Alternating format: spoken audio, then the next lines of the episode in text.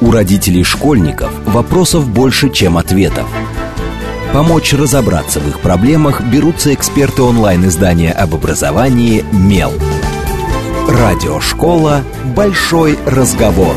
Программа предназначена для лиц старше 16 лет. Добрый день. В эфире Радиошкола. Это совместный проект радиостанции «Говорит Москва», интернет-издание образования и воспитания детей «Мел».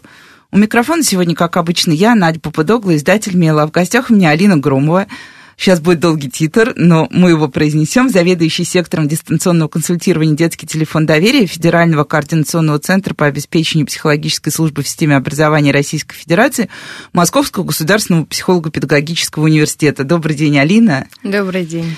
И поговорим, я думаю, э, те, кто вслушивался в титр, а не просто в этот момент абстрагировался, вы поняли, что если мы произносим в рамках радиошколы детский телефон доверия, говорить мы будем именно о том, что такое телефон доверия, что такое вообще экстренная психологическая помощь, оказываемая дистанционно, можно ли на самом деле оказать какую-то экстренную помощь дистанционно, ну, то есть а, попробуем ответить на те вопросы, а, которые обычно нам в меле задают родители, когда интересуются подобными службами, и не только родители, кстати, спрашивают об этом и сами подростки, которые к нам обращаются достаточно часто, и в том числе педагоги, которым не хватает информации, которую, например, им предоставляет школа как вариант того, куда они могут обратиться за помощью или какие номера они могут дать своим э, детям и подросткам. А, поэтому, наверное, первый вопрос будет э, название «Детский телефон доверия». А, это только для детей или на самом деле это это более широкая угу. по а, аудитории линия. С кем вы работаете?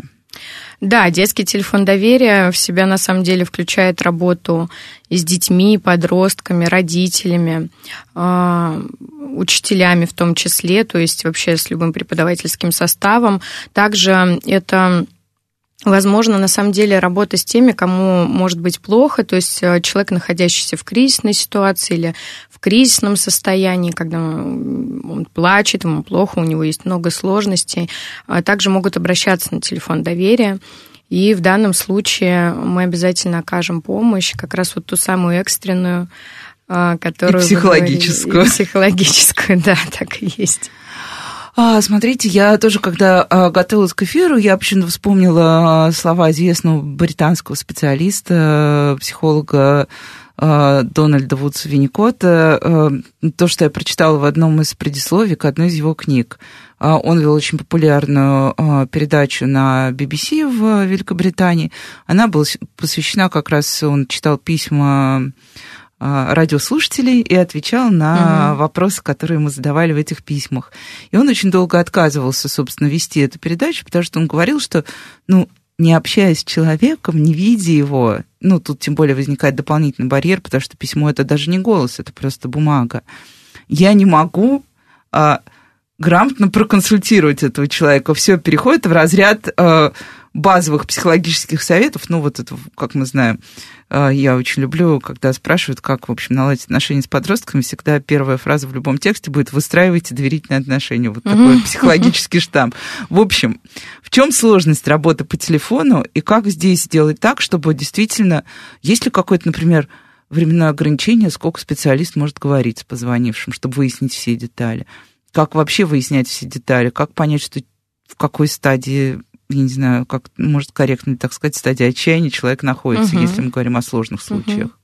Но если говорить э, по времени обращения, то у нас звонки могут быть от минуты, даже и бывает меньше, если это бывает короткое, что-то позвонили, услышали голос и сбросили. Так и проверочные некие звонки послушать вообще. Вы кто... правда существуете? Да, да. А вы не робот, это вот один из классических вопросов, Ого. может быть. И в данном случае ну, э, до, может быть, двух часов, если это как раз кризисная ситуация, когда а, абонент звонит, ему очень плохо, он может находиться, у него могут быть различные мысли, да, в том числе мысли а, о том, чтобы уйти из жизни или, например, уйти из дома, в том числе это такое классическое бывает у подростков, состояние отчаяния. И а, если говорить о том, что вот с этим делать, да, Винникот говорит, я не знаю, я развожу руки, как тут обходиться, да. я же человека не вижу. И э, в нашем случае есть действительно та специфика, которая предполагает определенный ряд действий. Мы действуем по определенной э, структуре диалога, э, где в первую очередь мы проясняем э, эмоциональное состояние, мы смотрим, что с человеком происходит в этот момент. И далее мы с ним формируем запрос про то, что мы сейчас можем обсудить в данной ситуации. И часто бывает так, что, например, в первую очередь это такая стабилизация эмоционального состояния, а уже далее а, мы можем смотреть, если проблема решается здесь и сейчас. Ну вот, например, мы представляем ребенка, который говорит, я получил двойку, боюсь идти домой.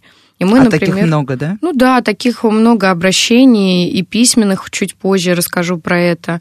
И звонков таких бывает, и это могут там быть ребенок там 8 лет, например, и с ними тоже определенным образом мы работаем, и здесь можно просто обсуждать то, что ты спрашивал, возможно ли исправить эту оценку, ты подходил к учителю, может быть, ее можно исправить, как обычно бывает в начальной школе, ну вот, ой, нет, спасибо большое, вот его э, проблема решилась здесь и сейчас, быстро. А, бывают, конечно же, звонки, где а, может быть какой-то конфликт, тоже довольно частая популярная тема, детско-родительские взаимоотношения, и а, там тоже зависит от того, до какой степени конфликт развился. Если, например, ребенок рассказывает о том, что он там поругался с мамой или с папой, раньше такого не было, но здесь вот он непонятно, почему вот, вот вспылил, да, ребенок, конечно же, не скажет, что непонятно из-за чего, у него будут причины, часто это бывает в подростковом возрасте, когда уже начинает э, такая общая перестройка организма, и ребенку важна вот эта вот сепарация, отделение от родителей, а, и могут быть вот такие ситуации, когда происходит конфликт. Но а, если в семье а, достаточно хорошая эмоциональная связь, и ребенок может подойти к маме с папой и поговорить с ним напрямую, то чаще всего после такой консультации, где мы проговариваем, что можно сделать, у абонента эта ситуация может разрешиться. Если конфликт затянувшийся, и родители с ребенком не могут найти общий язык долгое время, уже там, это бывает годами, бывает месяцами, то здесь, конечно, важно в дальнейшем уже еще дополнительная психологическая помощь длительная. То есть одного звонка, конечно же, будет недостаточно. Здесь нужно больше. Но мы в этом э, плане как скорая помощь. Мы оказываем экстренную помощь, вот э, экстренную психологическую стабилизацию. А дальше уже действительно важно, вот как э, дальше отправляют к терапевту, вот у нас тоже. Дальше мы отправляем к психологам мощным для дальнейшей работы. А, и вы даете какие-то прямые контакты, номера, ну, то есть куда они могут да, обратиться? Да, мы переадресуем на на э, государственные учреждения, э, психологические центры, э, куда можно будет обращаться там ребенку, родителям, там вместе, ну, это по-разному. Ну да, дальше уже от обстоятельств. Да.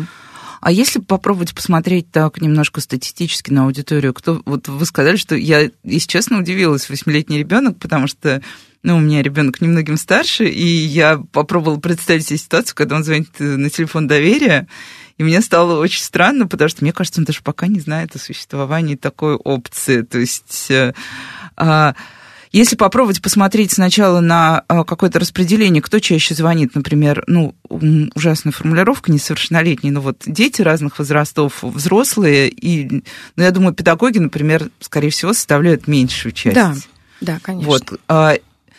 И какие типы запросов у каждой категории? Угу. Самые такие, ну, прям вот бытовые, бытовые, угу. типовые. Угу. Ну, на самом деле, вот если э, здесь хочется разделить вот все-таки звонки и письменное обращение, потому что вот в проекте э, «Быть родителем» это у нас есть такой портал, куда могут обращаться и родители. А, ну, обычно родители как раз дети туда не пишут, но вот звонки могут поступать у нас от детей. А, там как раз наибольшее количество обращений от родителей связано с темой взаимоотношений с детьми и учебная проблематика. Еще есть такие тревога за здоровье и развитие ребенка. Достаточно хорошо ли он развивается, он успевает по норме или нет. Вот есть много таких переживаний на этот счет.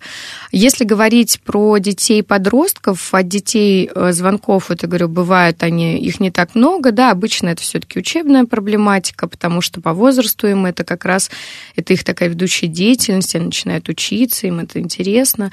Подростки, конечно же, обращаются на тему взаимоотношений с родителями, взаимоотношений с, со сверстниками, друзьями, что такое дружба, что такое э, доблесть, честь и прочее. То есть, ну, они действительно задаются вопросом о таких общих понятиях, которые вот пока еще не привязаны к реальности, они изучают это.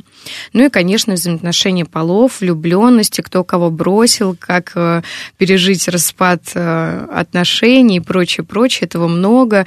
Мы обычно так этому улыбаемся, но на самом деле для них это действительно горячая, серьезная тема. Они... Да, это и для взрослых остается, для ну, многих да, серьезной да. темой. Просто мы умеем это хорошо маскировать. Это точно, это точно. Да, ну вот они первый их такой опыт, и им важно как-то это разделить, э, как-то с этим справиться.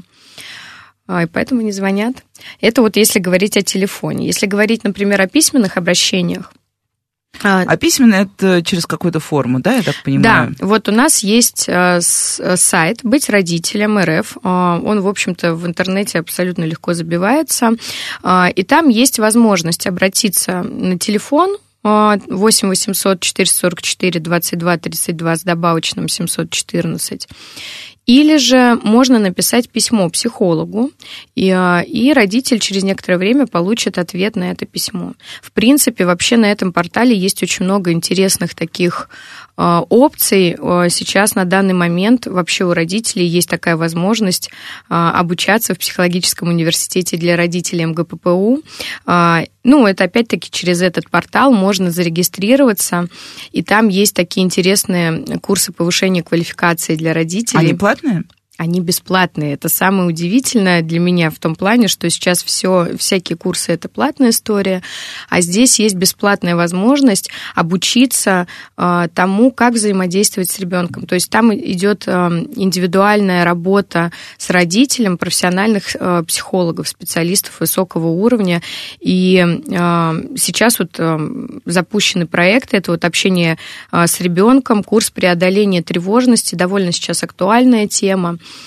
И, более чем. Да. Даже недовольна, более чем. Да, и как раз а, там можно найти вопросы по тому, как можно самому стабилизироваться, узнать, как такая тревога влияет на детей, как это может проявляться, что с этим можно делать, как можно взаимодействовать с детьми. И в дальнейшем также у нас будут еще разработаны курсы на тему возрастов и обучения, профориентации. То есть сейчас, когда родители родители пишут, э, например, а, письменное обращение, они получают ответ психолога, но это еще не курс, а тут будет такая общая структурированный материал э, и поддержка, где будет возможность родителю получить индивидуальный ответ, полную обратную связь. Ну, в общем, мне кажется, это уникальная возможность вот так вот доступным способом получить важную информацию и быть э, с психологом на связи вот в таком формате.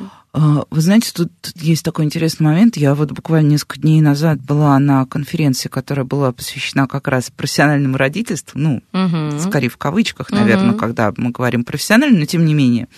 Вот. Э, и на своем привилегированном положении модератора я видела все вопросы, которые поступают в чат от слушателей. Это был онлайн-формат.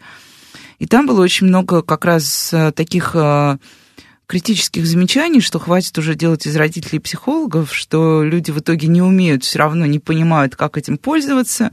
Вот они там прочитали 10 книг, посмотрели три вебинара, начинают что-то там ну, как обычно, начинают все с активного слушания, начинают практиковать активное слушание, делать они этого не умеют, все это выглядит комично.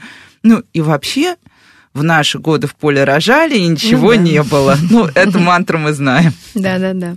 Ну, в этом-то и суть, что как раз э, курсы, э, с, э, курсы повышения квалификации, так называемые, да, или просто курсы для родителей, они как раз направлены на то, чтобы была возможность взаимодействовать с психологом, где есть индивидуальная поддержка, где возможно обсуждать нюансы, где как раз вот то же самое, что позвонить на телефон, да, когда родители обращаются на телефон, они могут сказать, пробовала я ваше активное слушание. Не вышло. Да, что-то вообще не пойми что.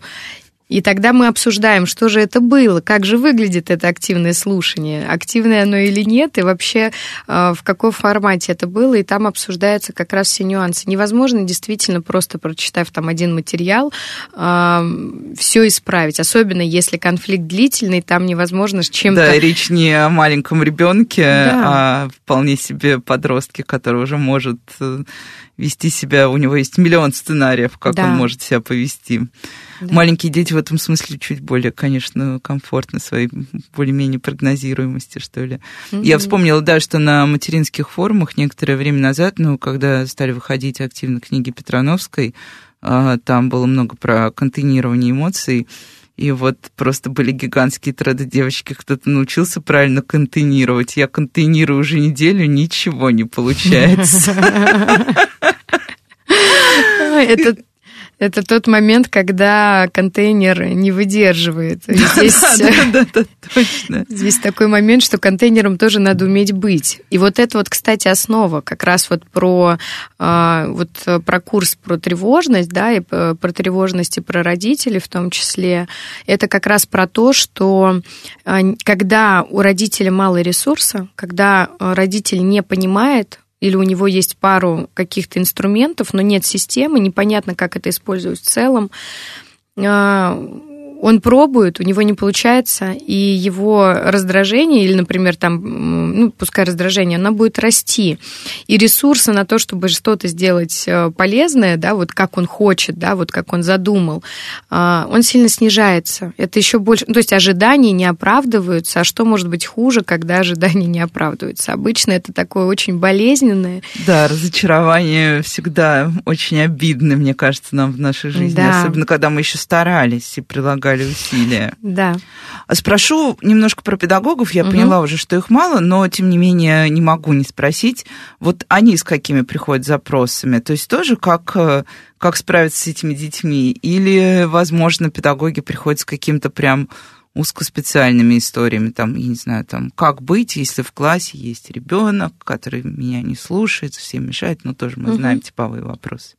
Да, но от э, педагогов все-таки в большей степени это обращение бывает как раз на тему того, что э, в, либо в классе есть какая-то ситуация, и непонятно, как там можно с этим обойтись, а все-таки больше в формальном варианте. Вот, к примеру, э, там были обращения от педагога, который говорил о том, что у меня младший класс, а у нас в школе есть мальчик, который ведет себя очень агрессивно, и мы его никак не можем удержать. Мы по э, закону не имеем права там вообще каким образом его как-то э, стабилизировать. Родители э, довольно закрыты, они не выходят на связь. Ну, в общем, ребенок находится в таком состоянии, и там больше иногда бывает необходима какая-то такая юридическая поддержка Естественно, мы оказываем психологическую поддержку в том числе, потому что здесь важно поддержать э, вообще стремление э, педагога обращаться куда-либо. ситуацию, да. да и обращаться там к психологам за прояснением ситуации. Это на самом деле очень здорово, что педагоги вообще себе дают такую возможность обращаться за помощью, потому что иногда бывает такое, что есть ощущение некой изолированности, как будто только они должны решать там свою какую-то одну проблему, ну, имеется в виду только в школе, например, или только образование, а, и как будто больше ничего в других сфер невозможно к кому-то еще обратиться за помощью. здесь, конечно, хочется говорить как раз о том, что да, есть возможности педагогам обращаться за помощью, в том числе для того, чтобы получить поддержку как минимум, а как максимум э, там, обсуждение и разрешение какой-то ситуации, которая там может быть. Да? А, по своему личному состоянию, конечно, обычно не обращаются, но это вполне нормально для, по сути, взрослого человека. Есть взрослые телефоны доверия. Я думаю, что педагоги это прекрасно понимают. Ну, с педагогами, да, мне кажется, такая отдельная ситуация, потому что вот я достаточно много общаюсь с учителями, и часто слышу реплики, что ну, я не буду спрашивать у коллеги совета, ну, потому что это примерно как угу. расписаться в моей профнепригодности. Угу. И получается, что ты, у тебя есть вариант либо все-таки обращаться к коллегам, либо гуглить, ну, то есть искать что-то в интернете, либо либо непонятно. Ну вот, либо позвонить и попробовать все-таки проактивно решить свою проблему. А, вот такой немножко философский вопрос. Вообще, а, понятно, за счет чего телефон выживает, хотя появился интернет. А, потому что мне кажется, что людям очень важно именно общение голос-голос, а угу. не взаимодействие с миллионом страниц с разными описаниями. Вот, но вы чувствуете как-то вообще вот, э, я не знаю, какое-то влияние вот этого вот бесконечного поиска? Мы знаем, что родители самые активно пользующиеся поиском люди. Угу. Вот вас соотносят, например, ваших специалистов, а в интернете написано другое. А я вот считаю, или такое, или это не, не проблема? Mm. На самом деле вопрос сложный, потому что по-разному бывает. Обычно, а, поскольку, например, вот наш проект «Быть родителем РФ», он как раз в интернете, и они могут найти и написать туда вопрос свой, для них это отчасти а, может рассматриваться как вот, ну, как бы Google, но здесь а, есть определенный, специфичный, здесь должны именно по психологии ответить. И у нас очень много бывает вопросов как раз не из формата «я нашел в интернете», угу. а вопросы, которые обычно могут э, писать в интернет, а, ну вот там что-то, что там, что такое подростковый возраст, да, или...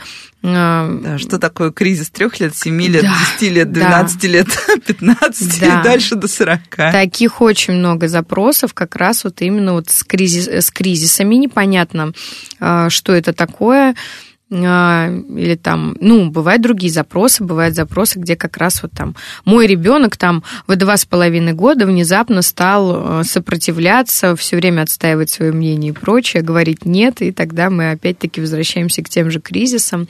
Ну вот, или э, очень много на самом деле еще есть обращения, обращения от родителей на тему учебной мотивации О. детей. Да, очень, это такая больная для них тема, они за это переживают, они задаются вопросом, вопросом, как же, как же можно ребенку помочь. Ну и это действительно такой комплексный вопрос, и одним письмом не решить, поэтому, поэтому у нас открываются курсы для родителей, поэтому они сейчас уже идут. У нас сейчас идет а, неделя родительской компетенции, вот сейчас середина, поэтому, в общем-то, в принципе, можно также подключаться, регистрироваться а, на портале и а, получать необходимую информацию, в том числе и про обучение, мотивацию, потому что все это такой а, большой вопрос, в котором есть очень много разных нюансов. Потому что мотивация строится из ну, большого тут, Да, всего. тут и вопрос мотивации, и вопрос того, как еще, мне кажется, родители формулируют свой запрос. Потому угу. что иногда, например, говорят, ему ничего не интересно. Вот это такая прям типовая у меня, ну, причем это вот начинается, мне кажется, класс седьмой, угу. шестой, седьмой, моему ребенку перестало быть что-либо интересно. А, второй тоже по популярности такой э, вариант, это он ленивый.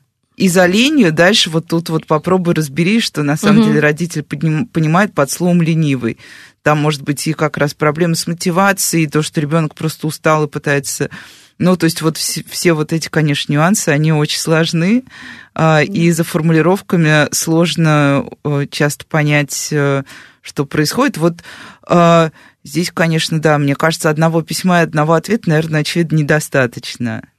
Ну, а, на самом деле, вот одно письмо или один звонок – это такой большой и важный, на самом деле, шаг в сторону разрешения проблемы. Самое главное – не останавливаться, потому что, ну, и мы мотивируем, а, в общем-то, наших абонентов к тому, чтобы они в дальнейшем продолжали с этим, ну, работать, как бы это ни звучало, но все же, да, разбираться с этой ситуацией, а, потому что действительно, когда а, идет разговор про а, мотивацию, там очень много всего, что может касаться вообще семьи, что может касаться отношений, что может касаться взаимоотношений и с детьми в том числе.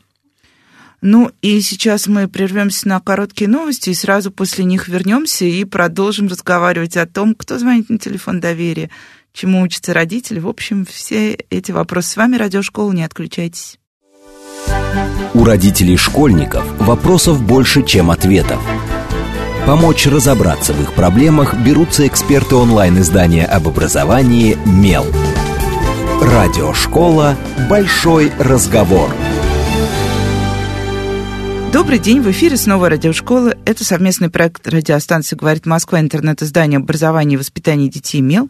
У микрофона по-прежнему я, издатель МЕЛ Надя Попудогла. В гостях у меня по-прежнему Алина Громова, заведующий сектором дистанционного консультирования «Детский телефон доверия» а, Федерального координационного центра по обеспечению психологической помощи в системе образования Российской Федерации Московского государственного психолого-педагогического университета. Добрый день еще раз, Алина. Здравствуйте, Надежда. И в первой половине программы мы уже поговорили о том, а, как вообще работает телефон доверия, кто звонит, какие вопросы задают дети, какие родители, какие даже педагоги. А, сейчас я хочу затронуть такую, наверное, достаточно сложную ситуацию. Если зайти на сайт, например, вашей линии, то мы увидим а, важные посылы про анонимность, безопасность и так далее. Я могу сказать так, у нас на самом деле на Мейле уже лет шесть существует рубрика «Вопрос-ответ», но это, мне кажется, неминуемо для издания для родителей – и в этом году раньше мы собирали вопросы в как-то ручным путем, ну, собирали то, что нас спрашивали в соцсетях, где-то еще. А в этом году в феврале, кажется, да, в феврале, наверное, мы внедрили автоматические боксы и захлебнулись под потоком а, сообщений.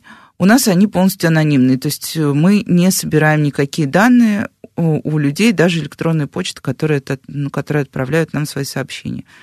Ну и а, уходят эти сообщения там, в специальный архив, к этому архиву есть доступ там, у иного количества человек, а, включая меня. Иногда, когда я читаю э, то, что приходит в ящик, я, мне становится немного страшно. Потому что, например, мы видим письма от подростков, типа «меня никто не любит», «я не хочу жить», и это письмо без обратного mm-hmm. адреса. То есть ты читаешь, причем сейчас я очень упрощаю, но это очень искренне. Иногда огромные письма у нас в форму помещается только определенное количество знаков, а иногда mm-hmm. это вот приходит три подряд, и понятно, что пишет один человек. Или бывает ситуация, когда ребенок пишет, например, что э, у него в семье есть случаи насилия, в том числе э, сексуального насилия. И тут ты вообще впадаешь в ступор и не очень понимаешь, что делать, потому что очевидно, что нужна помощь, никаких каналов связи у тебя нет. У вас есть канал связи голос-голос, но угу. на самом деле, вот, например, ситуация, то, что касается домашнего насилия, в том числе сексуального, вообще по закону мы обязаны как бы предпринимать определенные меры, особенно если речь идет о несовершеннолетних. В общем, угу. вот протокол анонимности и безопасности, что угу. это и как с ним быть. Угу.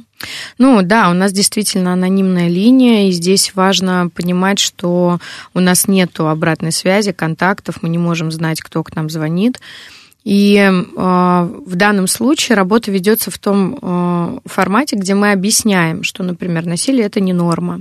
Э, объясняем, что та ситуация, которая происходит с человеком, это ненормально. Если это ситуация, где человек хочет себя убить, да, покончить с собой, то в данном случае наша основная задача это работать на то, чтобы получить от него данные и вызвать, например, скорую. Да. В случае насилия мы объясняем, что это не норма, объясняем, какие есть возможности. И если, например, абонент с его же, опять-таки, согласия, он готов дать свои контакты. То есть он должен озвучить согласие, да, да я так понимаю? Да, он озвучивает согласие, и а, он дает свои контакты. И с его разрешением мы тогда там, например, вызываем скорую, если это ситуация текущего суицида. Если это ситуация насилия, то мы можем эти данные передавать а, в дальнейшем уже в органы опеки. А, или, например, в следственные органы, если это касается ситуации насилия сексуального и не только, ну, сексуализированного насилия, угу. там, вне семьи, в семье, то есть по-разному. Тут разная бывает ситуация. Вот, и опять-таки это все всегда, да, с такой договоренности с абонентом. Если же абонент не готов сообщать об этом, такое тоже бывает, то мы ему э, рассказываем, какие у него есть возможности самостоятельно обратиться, например, когда он будет готов. Это часто бывает ситуация насилия, когда дети говорят, нет-нет, только не детдом, я не хочу, э, и, и прочее, прочее. Здесь мы можем обсуждать... Мама меня все равно любит, и папа меня любит. Мама все равно любит, папа любит, э, дома лучше, чем больно. там. Да. И в данном случае мы э, работаем как раз тем, что чтобы абонент понимал, что эта ситуация ненормальная, что а в его, к слову, в его реальности это может быть, ну, как бы, а что, не всех детей бьют, а что не в каждой семье так. И тогда мы вот предлагаем ту реальность, которая есть немного иная, да, где есть э, ситуация. Чтобы он мог может... понять другую нормальность, условно, да, да? Да, что есть вообще жизнь без насилия, что насилию можно противодействовать, его можно не проживать и не жить в нем длительное время, да, что можно действовать, размышлять, как можно действовать в ближайшем там, будущем. Например, одна из а, таких ну, там, вариантов, когда подростки звонят там лет а, в 16-17, говорят, что там есть там, насилие в семье, к примеру, и там часто обсуждается вопрос именно про обучение и про то, что они могут э, пойти учиться в какие-то университеты, институты, ну, в общем, в любые высшие образования, там, где есть, например, общежитие, где у них есть возможность э, жить бесплатно, а, точно какое-то время для того, чтобы встать на ноги, но не жить, например, с родителями вместе. Для них это может быть таким выходом. А, вот. Ну, бывают ситуации, когда дети там убегают из дома, тогда мы им даем контакты, куда можно обратиться, чтобы не оставаться на улице а, различных центров. И в этом плане у нас всегда такая позиция, что мы смотрим на ситуацию и разбираемся, что в этой ситуации здесь и сейчас можно сделать. Бывают абоненты, которые говорят, нет, нет, нет, я никуда не буду обращаться, я не хочу, что мне сейчас сделать. И тогда это может быть обсуждение того, какие можно произвести действия, чтобы сейчас не случилась ситуация Ну, насилия. то есть, чтобы это не было абстрактным таким, да. вот как опять же, устраиваете доверительные отношения, и вот вам пять телефонов, э, да. и в вашей жизни будет все хорошо. А, и еще такой вопрос про подростков, наверное, связанный со стрессом, сопряженный тоже с тяжелыми какими-то ситуациями. Есть э, уже такой принятый дискурс, что а, ну, период подготовки к ЕГЭ – это стресс, а период самого ЕГЭ – это очень сильный стресс. А, и я внимательно читаю, например, блоги на меле, потому что из года в год, как только начинается этот сезон, мы видим там всплеск блогов родителей, где они жалуются, что действительно экзамен становится гипернагрузкой для ребенка, ну, особенно если это ребенок, угу. который очень стремится и к успеху, и ставки высокие, и все остальное. Тут можно много говорить про то, что мы сами там создаем эту экзаменационную тревожность. А меня больше волнует, звонят ли с этим подростки вот в сезон ЕГЭ. Угу. Что мне делать, если я провалюсь? Я точно не сдам, потому что я очень волнуюсь. Вот мы получаем такого формата вопроса. Угу. А что у вас? Угу. Также обращаются абоненты с этими темами. А, чаще всего это начинается где-нибудь с ранней весны. Ну, Март где-то, да. Да. Вот. Бывает еще такое, что звонки бывают перед обучением, перед сентябрем, такая тревога перед э, началом, что вдруг И это не прям получится. учебная тревога или это больше я боюсь идти в новую школу, например. Вот, По-разному. По-разному. Бывает, да? что да, в школу может быть страх идти, это может быть э, тревожность за то, что прошлый год был тяжелый, этот может быть еще тяжелее. Или, например, в этом году ЕГЭ, в этом году там э, выпускные экзамены и прочее. Все, вот очень много из-за этого может быть тревоги. Ну и, конечно же, такой горячий период это время сдачи экзаменов в вузы, и немного после это такое звонки разочарования, когда, например, ничего не получилось, все кончено, кошмар, ужас. А если, например, говорить про родителей, а, то как раз вот а, на сайт «Быть родителем РФ» большое количество обращений от родителей поступает на тему такой тревог за своих детей, как им помочь в том, чтобы помочь ребенку как-то успокоиться и подготовиться к экзаменам. Или что сделать? У родителей может быть высокая мотивация подготовки к экзамену, а у детей, а у детей нет. намного ниже, да. да. И тогда вопрос, как бы, что же с этим делать, как же с этим обходиться. Вот, таких звонков, ой, не звонков, а писем в первую очередь, потому что родители в большей степени пишут, ну и звонят в том числе. А, поступает много, много из-за этого переживаний, в том числе и тему вот такого развития детей, потому что, например, там дошкольники, школьники, младшие школьники, это тоже такая тема, где родители не понимают, насколько вот ребенок достаточно развит или нет. Да, у нас есть дежурная шутка как раз с коллегами, которые на конференциях шутят, что о чем бы у тебя ни была конференция, если ты понимаешь вопросы школы, тебе начнут приходить вопросы, моему ребенку 7 лет, надо его отдать в этом году в школу или в следующем.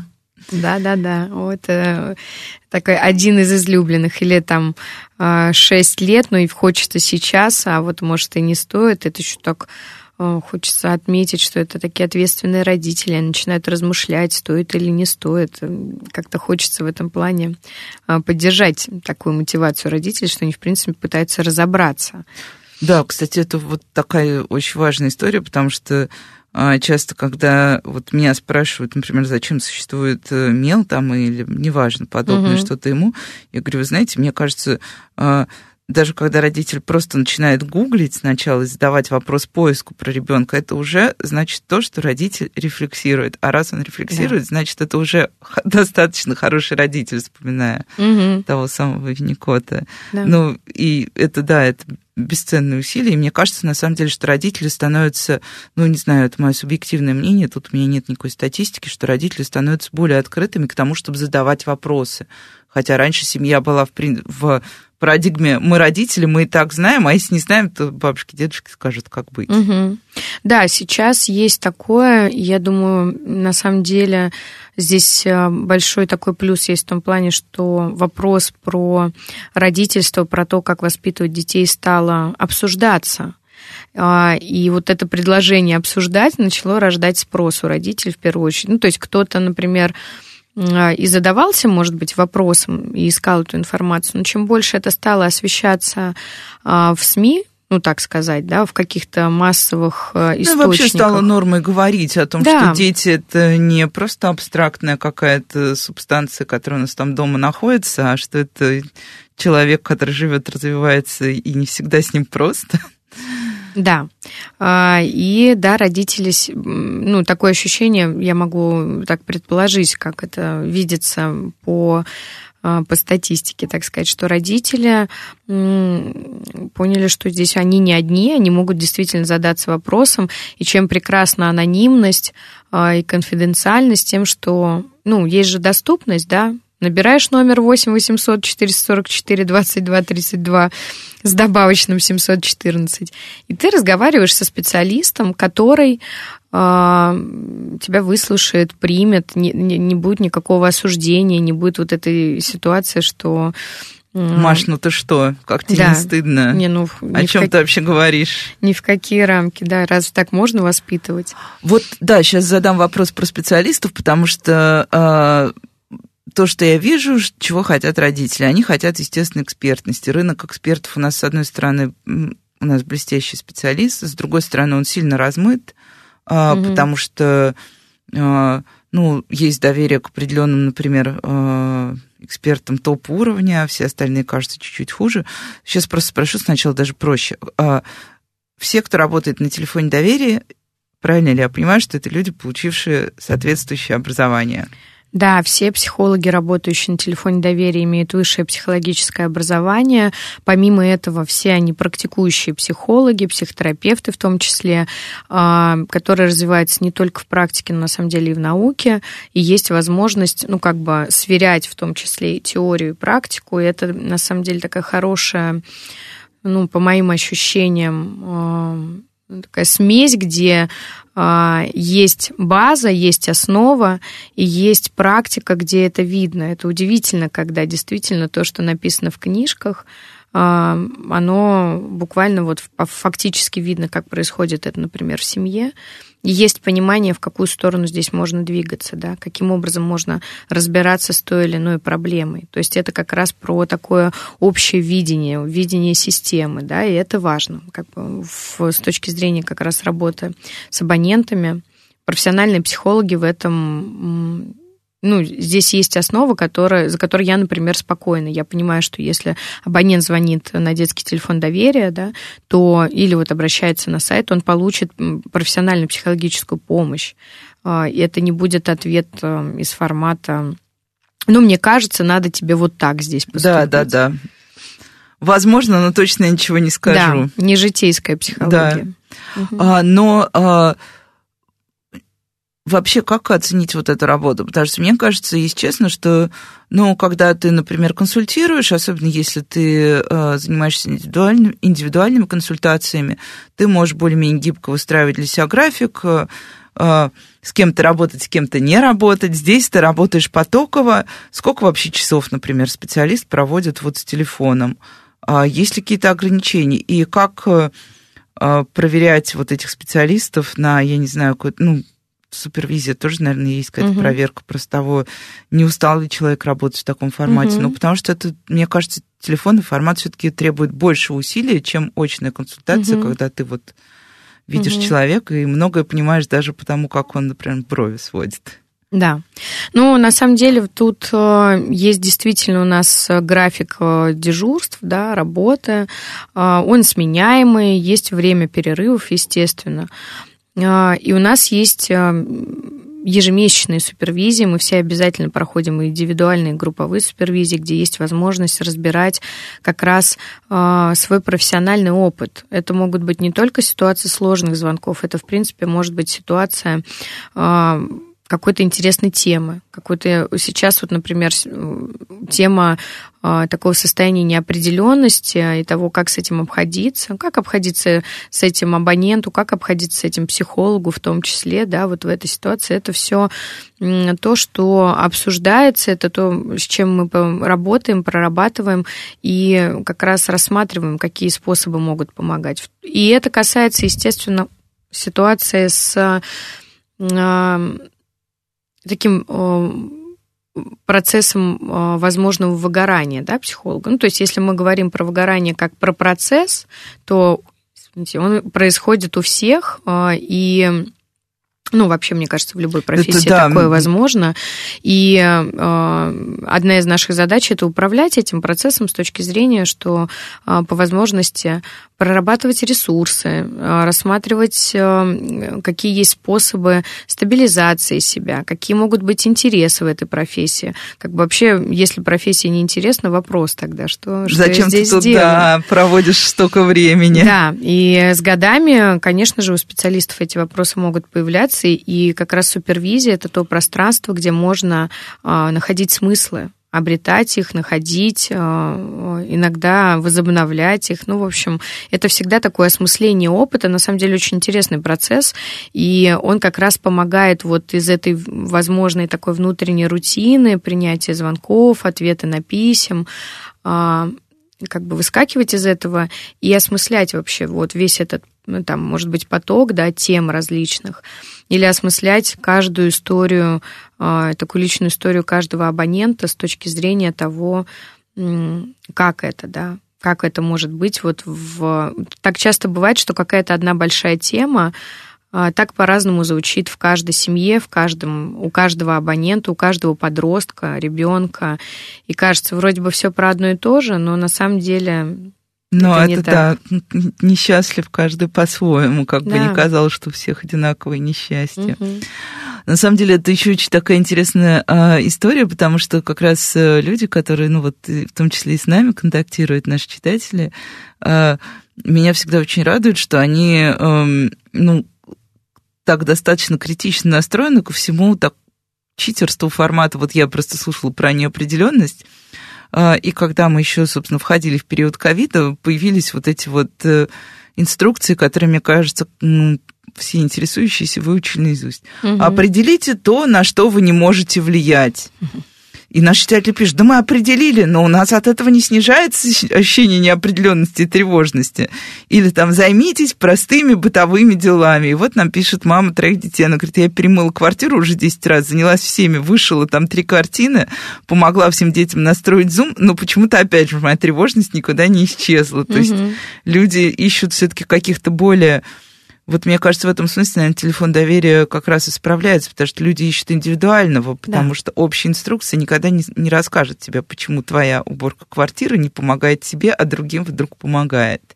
Да, здесь всегда про то, что если это не работает, а, это не значит, что это плохой инструмент, он просто может не подойти, это действительно так, потому что а, кому-то помогает физическая деятельность, да, это общее правило, которое действительно снимает напряжение, какая-то физическая активность. Но а, тревога же бывает разного уровня. И мысли в голове иногда не так легко остановить. И здесь тогда вопрос, что может помочь остановить мысли. И бывает такое, что там может быть какая-то мысль, которая требует ответа, и кажется, что это вообще тревога, вот а, ощущение всеобщей тревоги. Но при, например, разборе ситуации можно узнать, что на самом деле зерно этой тревоги может быть какое-то определенное, с чем-то определенным связано. Но действительно без такого общения индивидуального это довольно сложно. И в этом плане, поэтому, например, когда к нам обращаются родители с письменными обращениями, да, вот на сайт «Быть родителем РФ», мы как раз в конце предлагаем наш номер телефона для того, чтобы была возможность а, позвонить, если угу. то, того ответа, который Не есть, хватит. недостаточно. Угу. Да. А, а бывает такое, что э, я вернусь опять к специалистам, да, что люди отказываются работать по каким-то причинам на телефоне доверия, те, которые поработали.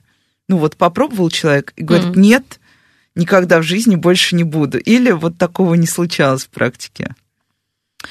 Мне прям трудно сказать, что вот у нас были опыты, где человек поработал и сказал, о, нет, это не мое.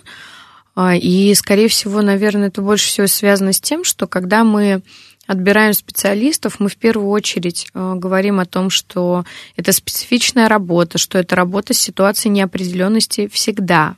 А, психолог никогда не знает, кто сейчас к нему обратится. Это будет консультация, это будет родители, ребенок, может, это будет молчащий розыгрыш или вообще какой-то...